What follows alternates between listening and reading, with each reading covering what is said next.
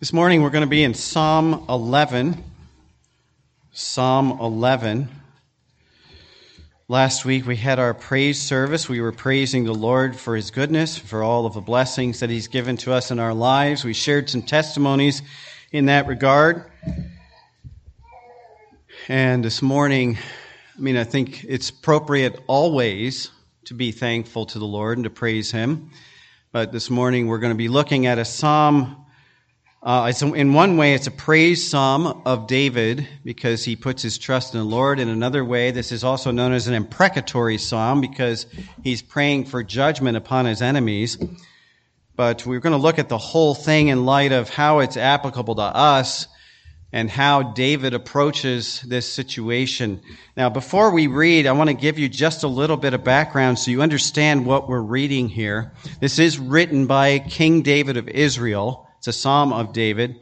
And the context is a time in David's life when he is facing great danger. We don't know specifically if it's when he's running from Saul for his life and hiding in the mountains or whether he's trying to, uh, or afterwards, after he's been crowned king and he's facing a, a severe, very strong enemy. We don't know. Okay. Some commentators assume this is before he takes the throne and Saul is chasing him. Um, but here, what we read is David's response to counselors that are giving him advice. That's the first three verses. And so he's responding to them. And then in the last couple of verses of this psalm, he explains his response there because of what he knows about God. So verses one through three are the challenges put forth by well-meaning counselors. These are not false teachers necessarily. They're just trying to help him. And they're trying to convince David to run because of the danger that he faces. Four through seven then is his response, which basically sums up his answer to them. Okay, so the underlying message here is encouragement for God's people to stand and trust the Lord in the face of danger. It's not always the right answer to run. And that's what David gives us here in Psalm 11. So let's follow along as I read Psalm 11.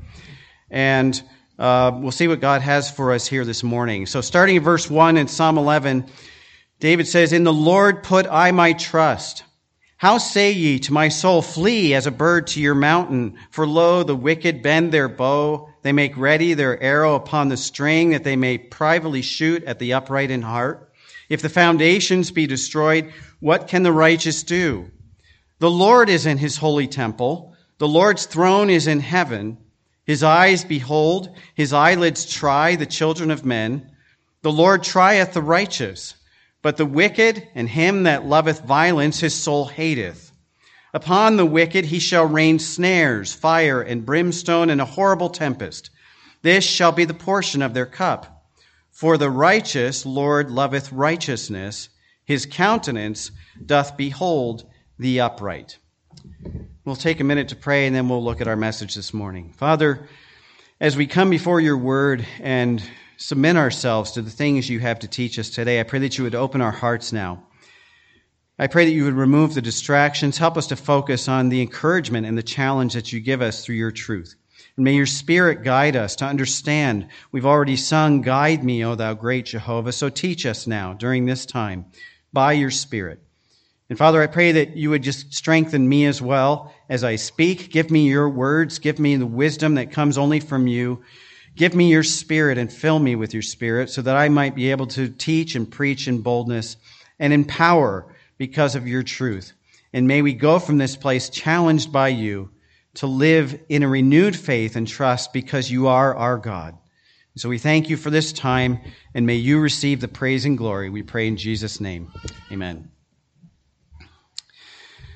So, as we read this psalm, we see David facing this challenge. And, and as I mentioned, the first couple of verses here are his advisor's response to the danger that he faces. This is not an imagined danger, it's real danger. And it's relevant to us today because all of us face dangers in our lives or troubles in our lives of one sort or another. Some are worse than others, but for us, they're important. And for God, they're important. And so we need to remember that.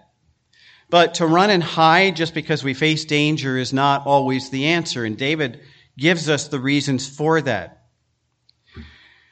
The question we have to answer is how are we going to respond then when we when we face this kind of situation, when it seems like God has lost control and the world around us and our lives are just in chaos, and it could be persecution, it could be trouble from the world, it could be within the church itself. We don't know.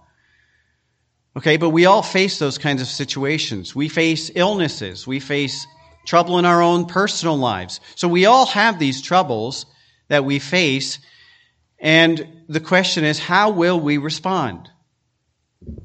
And that's the, answer is right here. David gives us the answer in Psalm 11. Now, before I get into this psalm in detail, I want to remind you of some words that were written in our country by one of the founding fathers back in 1776. Thomas Paine wrote these words These are the times that try men's souls. The summer soldier, the sunshine patriot, will in this crisis shrink from the service of their country, but he that stands by it now deserves the love and thanks of man and woman. Now, these words were written by Thomas Paine in a pamphlet called The American Crisis during the Revolutionary War. And America was truly in a crisis. Our country was at a turning point at that point. And these are the words that he used to encourage people to stand up for what was right. And I believe those words that he wrote, these are the times that try men's souls, could be applied not only to our country today, but to our lives today. Because we all face times in our lives that try our souls, that really try our faith. And God has a purpose in that.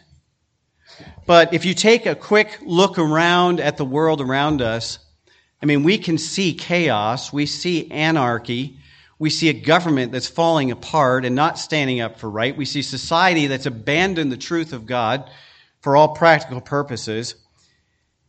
But it's not the people it's not the government. It's not society that we are battling. We are reminded by Paul in Ephesians chapter 6, it's a spiritual battle. This is Satan who is attacking us. And he's using all of those avenues to try to undermine our faith and cause us to abandon what God has promised us and run and hide in fear. Now, this morning I read to you, God is our refuge and strength, a very present help in trouble. And the psalmist goes on, he says, Therefore we will not fear. So the question is, are we going to respond in fear or are we going to respond in faith to these kinds of things as God has promised to be with us? So we understand that these are the times that try our souls. First Peter tells us that Satan lurks about as a roaring lion seeking whom he may devour, and you may be his next target. In fact, if you're trying to trust the Lord and obey him, you will be his next target. So how will you respond? And I think David gives us in Psalm 11 an answer to that question that we can all rely upon. And so in, in Psalm 11, David starts and he describes, or it's actually his advisors describe, in a sense, these troubles that he faces, and they're real dangers. Okay? And their solution to these troubles is that he run and hide. And that's what he says in verse 1 and 2 um, of Psalm 11. He says, In the Lord put I my trust. That's his initial response. The advisors have given him this challenge. You better get out of here, flee for your life, save yourself. And he says, You know what? I'm not going to worry about me. I'm going to trust God because that's where my safety and refuge is. And so I trust in the Lord. That's the initial statement that he says. And that should be our initial statement and when we face troubles. It doesn't matter if it comes from the government, from society, from within the church, in our checkbook, from the bank account, it could be sickness, whatever we try, whatever we are tried with, our first response should be exactly what David says here, in the Lord will I put my trust. It doesn't matter what we face. God is bigger than any trouble that we can face. And our trust should be in Him. And so David starts and he says, In, in the Lord I put my trust. And because of that, how come you say to me, Flee as a bird to your mountain? For lo, the wicked bend their bow, they make ready their arrow upon the string that they may privately shoot at the upright in heart. His counselors are saying, They're going to kill you. They're coming after you. And he says, They're saying to him, Flee, run away. Get out of here. And he's saying, Why are you saying that? I have the Lord on my side. I don't need to run. I don't need to hide from these people. They are not bigger than God. And that's what he says in verse 1. Why, why do you say this? Considering the fact that my faith is in God.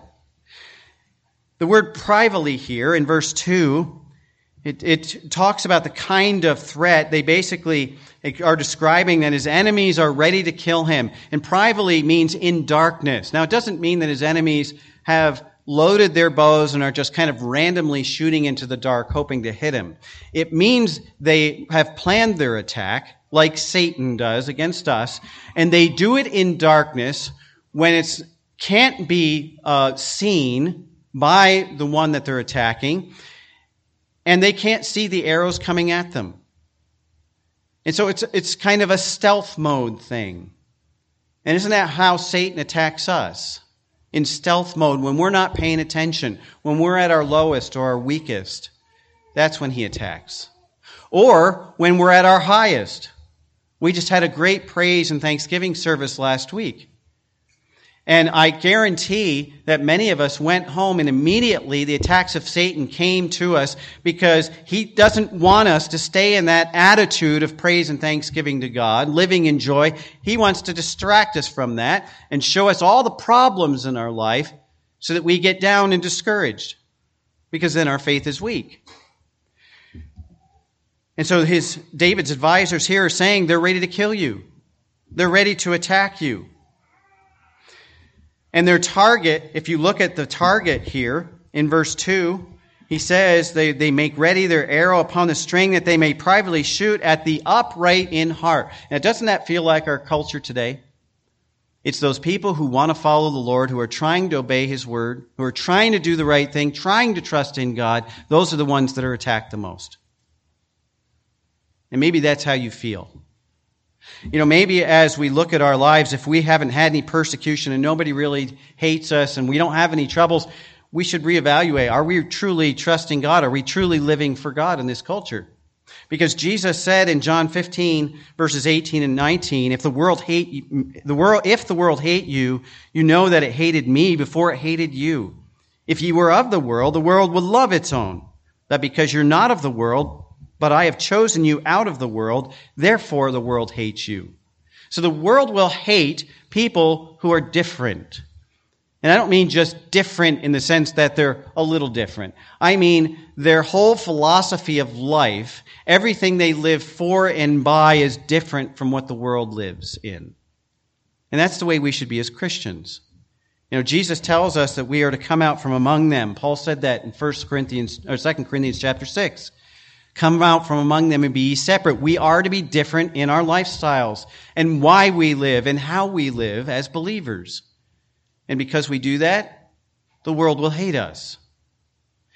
Now, many of you know that um, Christians, what they call extreme right wing fanatics, because we're Christians and we hold on to our Bibles, right?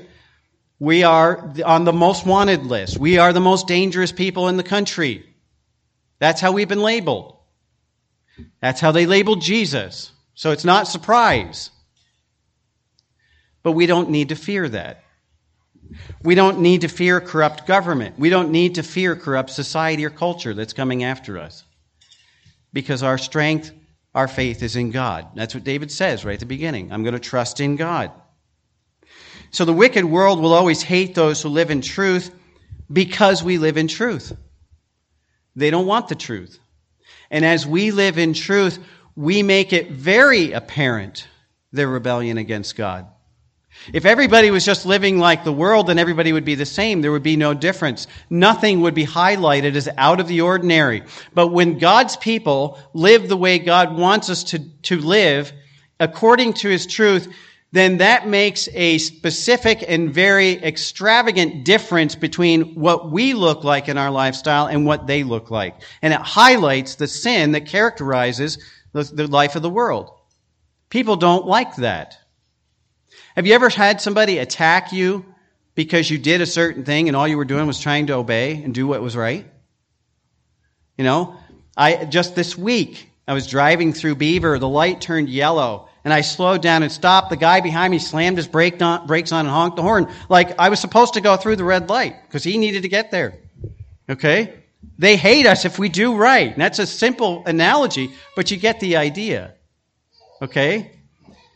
So David faces dangers here, and we face dangers in our lives, and the world will hate us based on our response to those dangers and based on our lifestyle.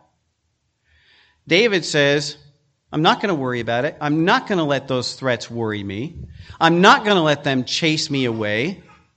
I'm not going to let them change the way I live and serve the Lord. I'm going to trust in God. Verse 3 tells us what else their target is. It's not just the uprightness in heart or the upright in heart, but these, these advisors say, what if the foundations be destroyed? What if they destroy the foundations of everything that we know is right? What are the righteous going to do? Now, the commentators will give several suggestions what they're talking about when they talk about foundations here. It could be the foundations of government. If this is a time in which Saul is chasing David, Saul is the anointed king of Israel. He is the one who is the supreme ruler over Israel. I mean, apart from God himself. But he is the one who is supposed to uphold the laws that God gave to Israel to follow. And now he's abandoned that. He's seeking only for his own preservation and to hold on to the kingdom in uh, contrast to what God has already said was going to happen. He's abandoned God's law in trying to kill David, chasing him, abandoning every other responsibility that he has so that he can get vengeance on this enemy that he sees as an enemy. And so the whole foundation of government is collapsed. David has nowhere to turn. He can't go to the courts because Saul's in charge of that. He can't go anywhere in the government of Israel to try to find justice. It's all collapsed under this wicked king. And so some people think that this is what this foundations have collapsed or the foundations have been removed. And it sounds very similar to what we're facing in our country today. With the corruption in government, the, the things that are going on that are just absolutely wrong and apart from God's truth, in direct rebellion against God's truth. And as believers, then as we even as we look at our government, we understand a little bit of what David is facing. The courts are not going to support us as a general rule. The courts are not going to, the courts are not going to uphold right. We've seen so many examples of that in the last decade or so. So we understand the foundations of justice, the foundations of government are being eroded away. In fact, in some cases, they've been removed completely.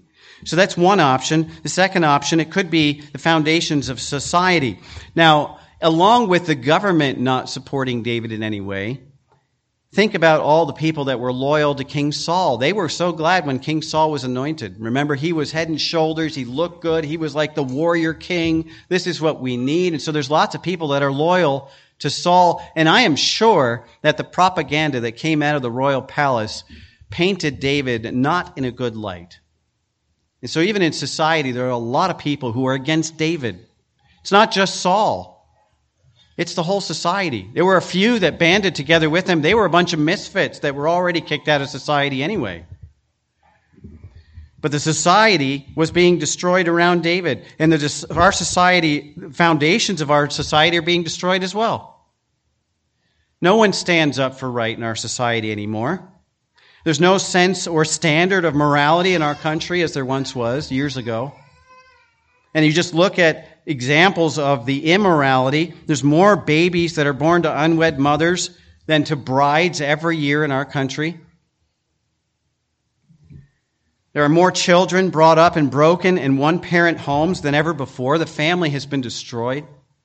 And now corrupt politicians want to redefine what the family and marriage should be.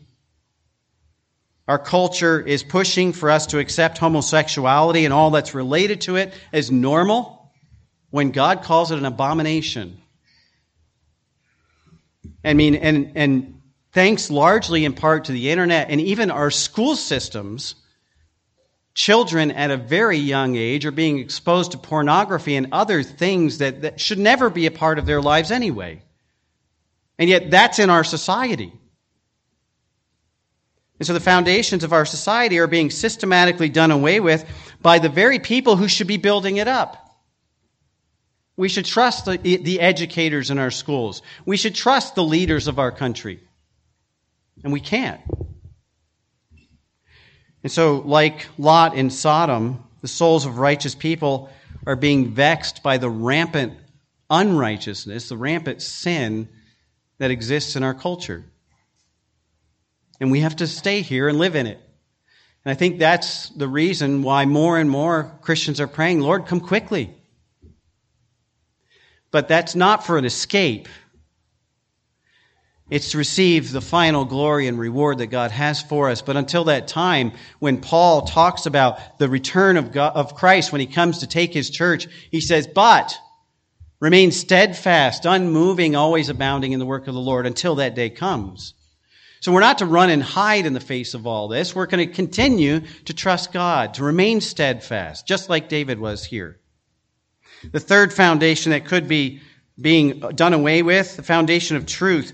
If you think about David's situation here, he's, his life is in danger at the hands of the very one he should be able to trust. This is God's anointed king, remember? Saul, it was, well, the people chose the king. God anointed him because that's what the people wanted, but he's still God's anointed king. And David, on many occasions, had a chance to do away, dispose of Saul when he wasn't looking. And he said, I can't do that because I can't lay my hand on God's anointed.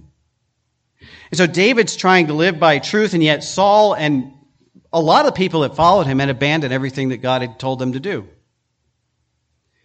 And so even though God promised to protect David, and God's promise was to put David on the throne of Israel, it didn't seem like that was going to happen anytime soon.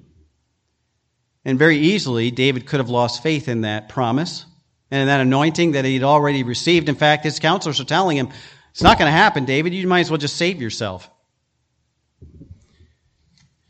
And so, how many times in our churches do we hear people reinterpreting God's truth to serve their own purposes? Or how many times do we just forget about God's promises? Because the problem is too much bigger than God's promise. I mean, we hear falsehood in church even today. You know, all you have to do is turn on the TV. And it's things like God helps people who help themselves. That's not what the Bible says. God wants you to be happy, healthy, and wealthy. That's not what the Bible says. God doesn't really care about how you live your life as long as you're trusting Him for salvation. That's not what the Bible says either, but that's what's being preached today. And so the foundations of truth are being eroded away by those who we should be looking to lead us spiritually. And yet, they are wolves in sheep's clothing all around. In 2 Peter, we're warned that many false teachers would arise from within the church themselves, within the church itself. We don't have to wait for outsiders to come in. We have too many to handle now, false teachers within the church. And when you see them all around us on TV, you can see them in great cathedrals. You can see them dressed as priests, and they're pandering a twisted version of God's truth for a buck, promising great things, but in rea- reality, the Bible tells us they're nothing more than ravenous wolves. They're trying to fleece the flock in order for self profit and self gain. But they'll teach us what we want to hear. So the, the foundations of truth have been eroded away. And these are real dangers, just like David was facing. We face real dangers today. It's not small things. And so the question that's asked here in verse 3 is what can we do? How do we respond to this? Every time we stand up for truth, we're struck down. Every time we try to elect leaders who will support morality and true liberty, we are mocked, and those leaders are crucified by the culture. Every time we try to do what we're supposed to do as followers of Christ, it seems we're always on the losing side. And very soon, even within our lifetimes, maybe the wicked will accrue so much strength and influence that they will initiate widespread public persecution of believers because they are the enemy. I mean, it's very possible, the way things are going today, that we may face physical persecution in our lifetime because we follow the Lord.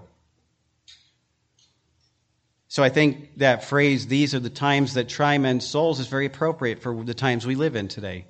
And it's not just the politics and the government and the society. We have our own troubles in our own life. We face health challenges. We face financial challenges. We face lots of different troubles in our life. And God has a purpose in all of those. But what can we do when it seems like everything is against us? That's the question.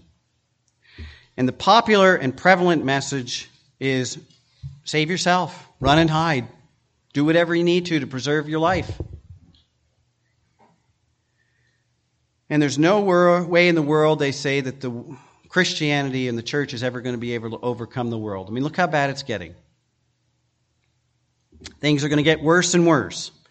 We know that as we get closer to the return of Christ. And you can't handle this. There's nothing you can do about it. So take the easy way out and preserve yourself. And that's what many Christians have done. But is that the right answer? David says, absolutely not. Here's how he answers those people and those critics or cynics in verse 4.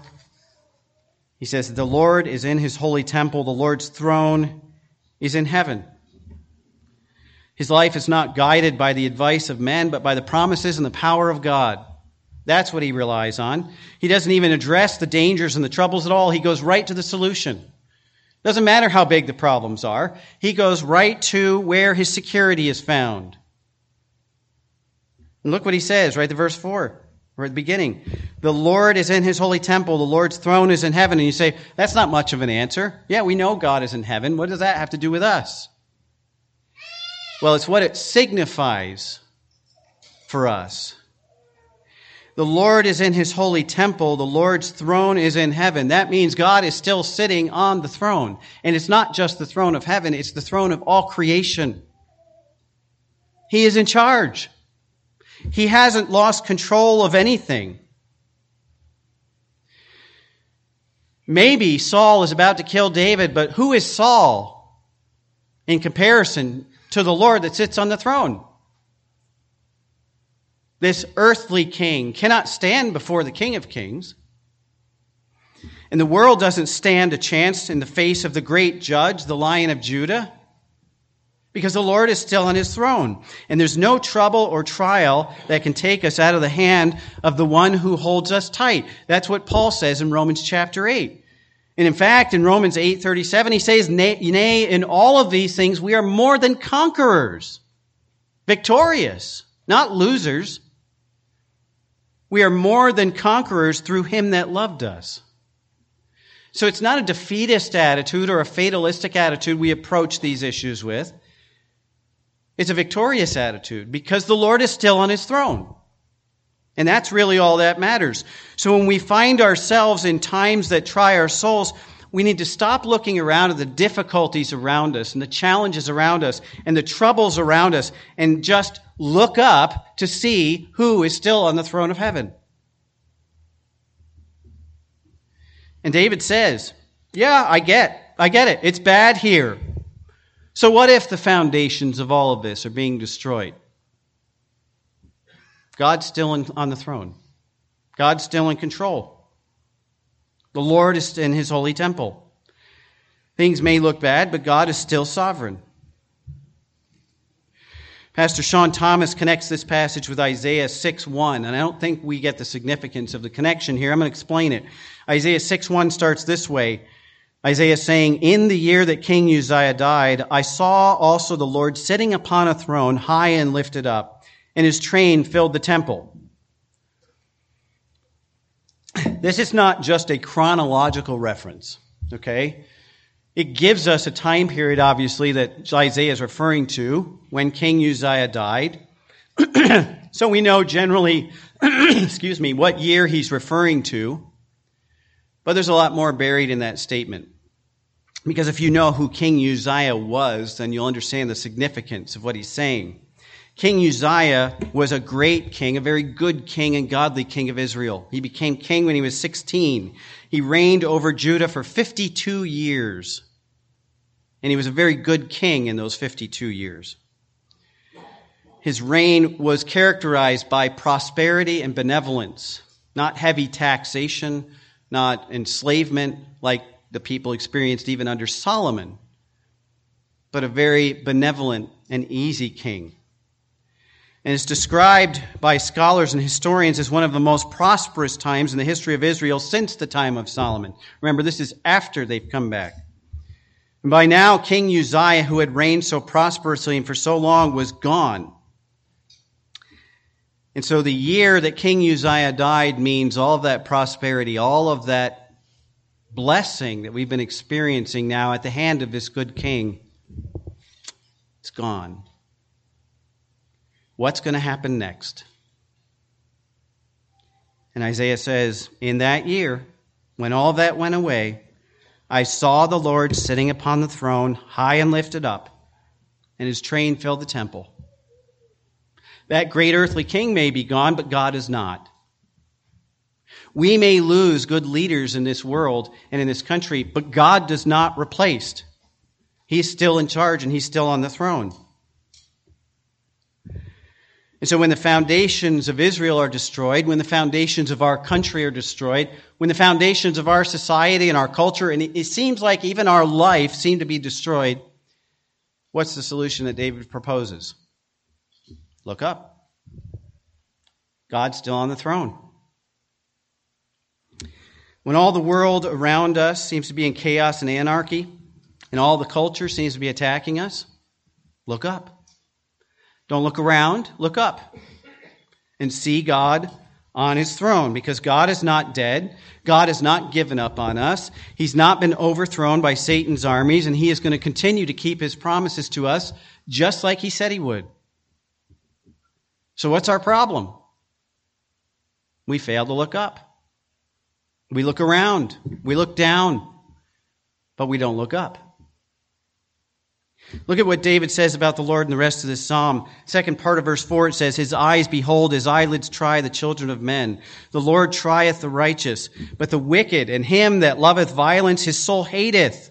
Upon the wicked he shall rain snares, fire and brimstone, a horrible tempest. This shall be their portion of their cup.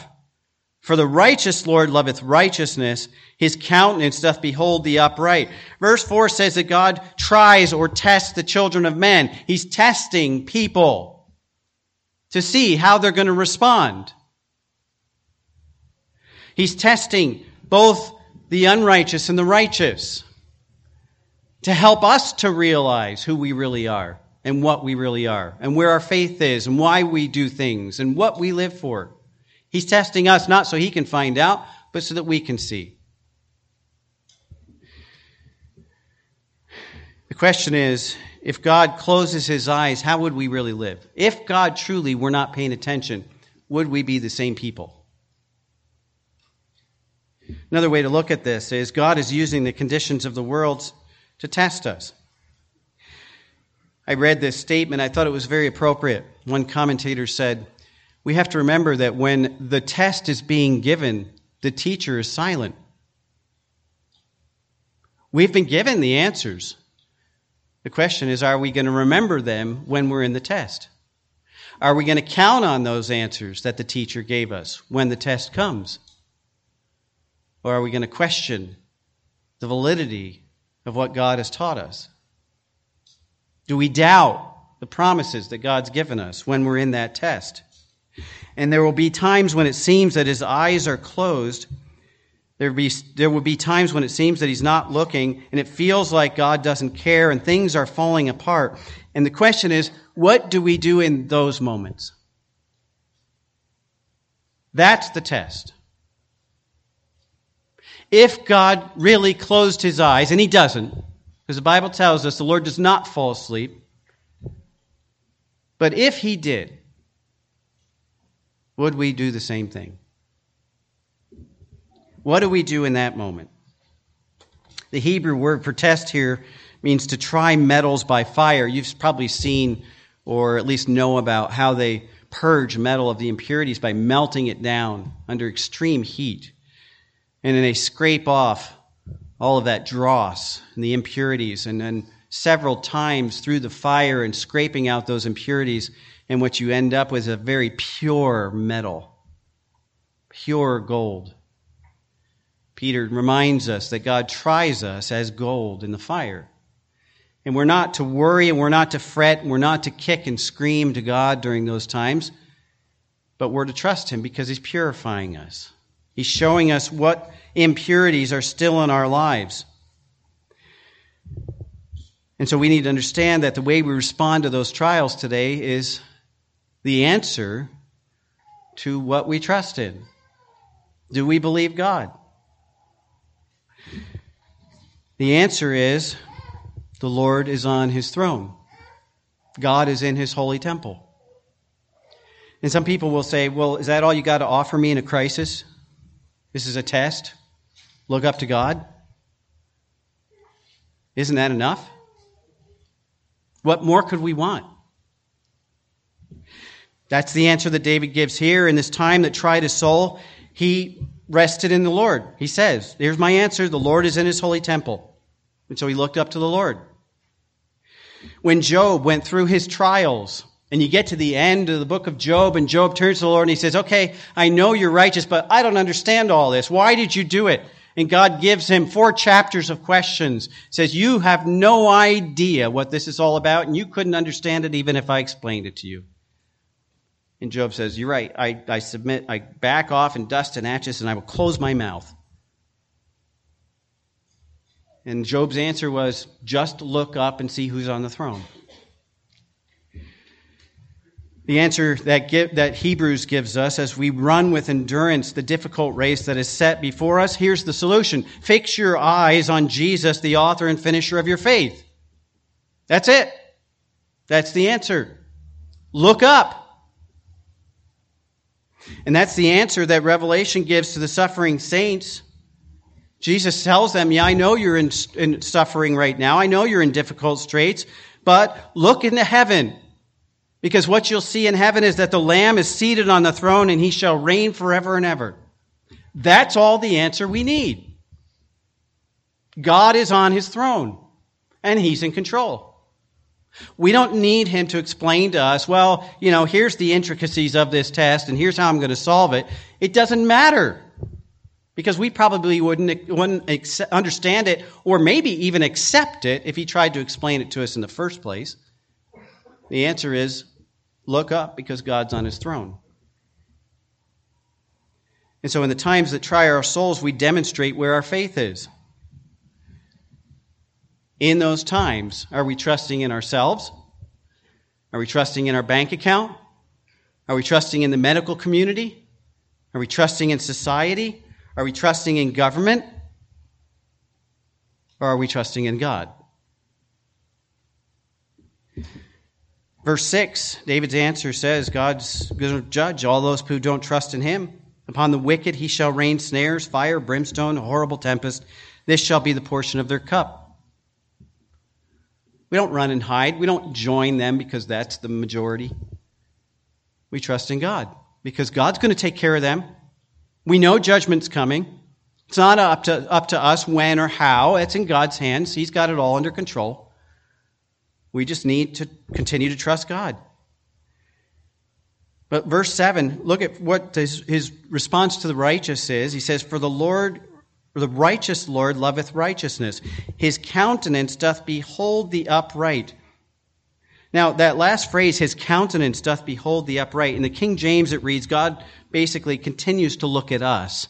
But if you look at that in the original manuscripts, it's, it's translated this way in other, other versions. It says, The upright shall behold his face.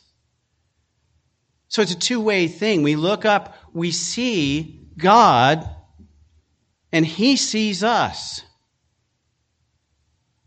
It's a confirmation that he hasn't lost track of us. It's just a reminder that he hasn't forsaken us or left us alone or lost control. He looks at us. He's still looking at us. But we'll never know that unless we look up. In order to see God's face, we have to look up. And how many times is it true in our lives that we never look up until we hit bottom? Here's the great question of life Why does God allow so much suffering in the world if He loves us? Why does God allow even Christians to go through so much hardship if He loves us?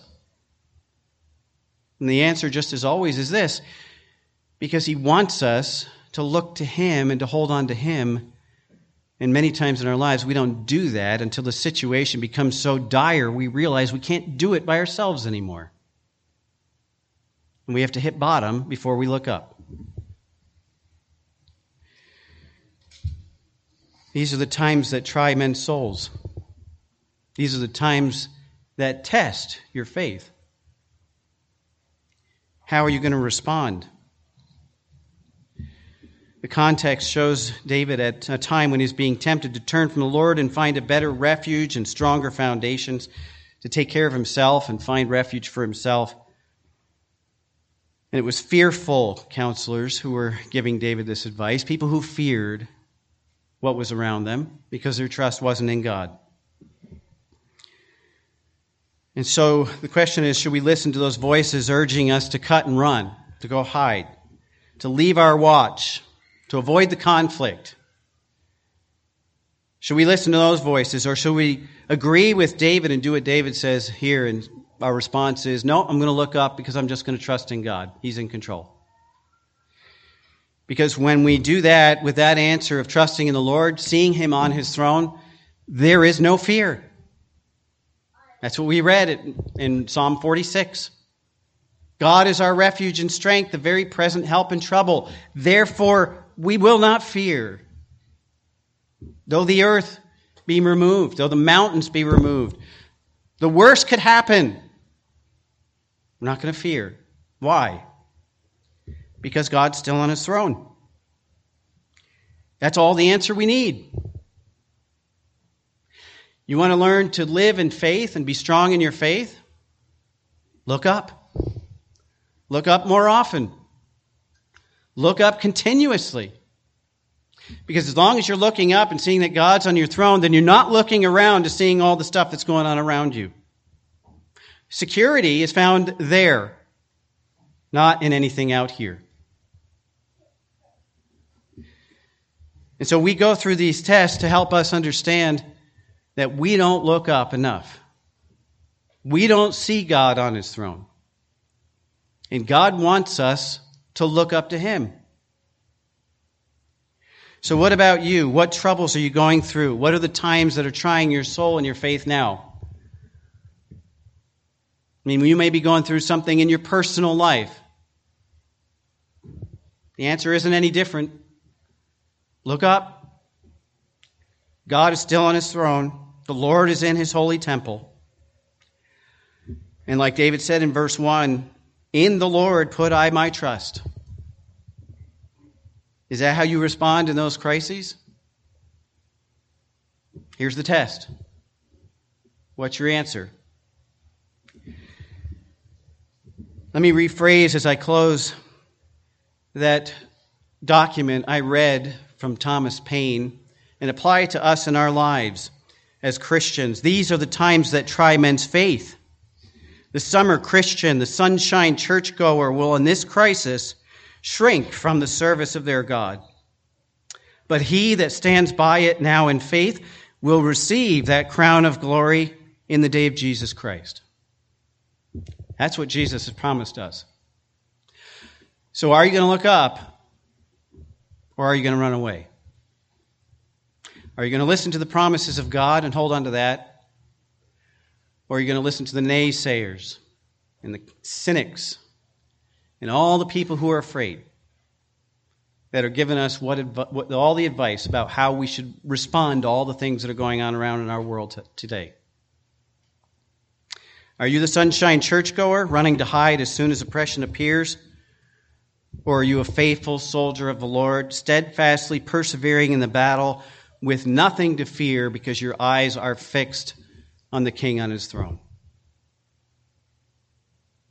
It's not what we say that is our answer, it's how we respond to those times that try our souls. That's what we really are.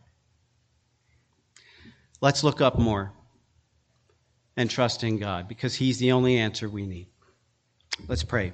Father, again, we just praise you because you are a, conf- a confident, consistent, strong, and almighty, all powerful, all knowing God. We lose sight of who you are when we look around at uh, the things around us in our world, in our lives. We may think that you've lost control and that things are going haywire because we don't understand, and yet it's just a test. You've told us that over and over. And it's a test for us to realize how little faith we truly have. So teach us to trust you. Teach us to look up always, to see that you haven't changed, that you have not been supplanted on the throne, you're still in charge of the world and of our lives, so that we can trust in you the way we should. And that we continue to persevere in the battle before us, in the life that you've called us to, living in truth, giving a testimony of your goodness and love to those around us, so that you can be glorified in our lives. Lord, I pray that you teach us this lesson, help us to grow as we look to you, and as you make us more in the image of Jesus Christ. Thank you again for your word and your truth in this challenge today. And may we be more determined, more confident, because we know we have a God in heaven who cares. We thank you and love you in Jesus' name. Amen.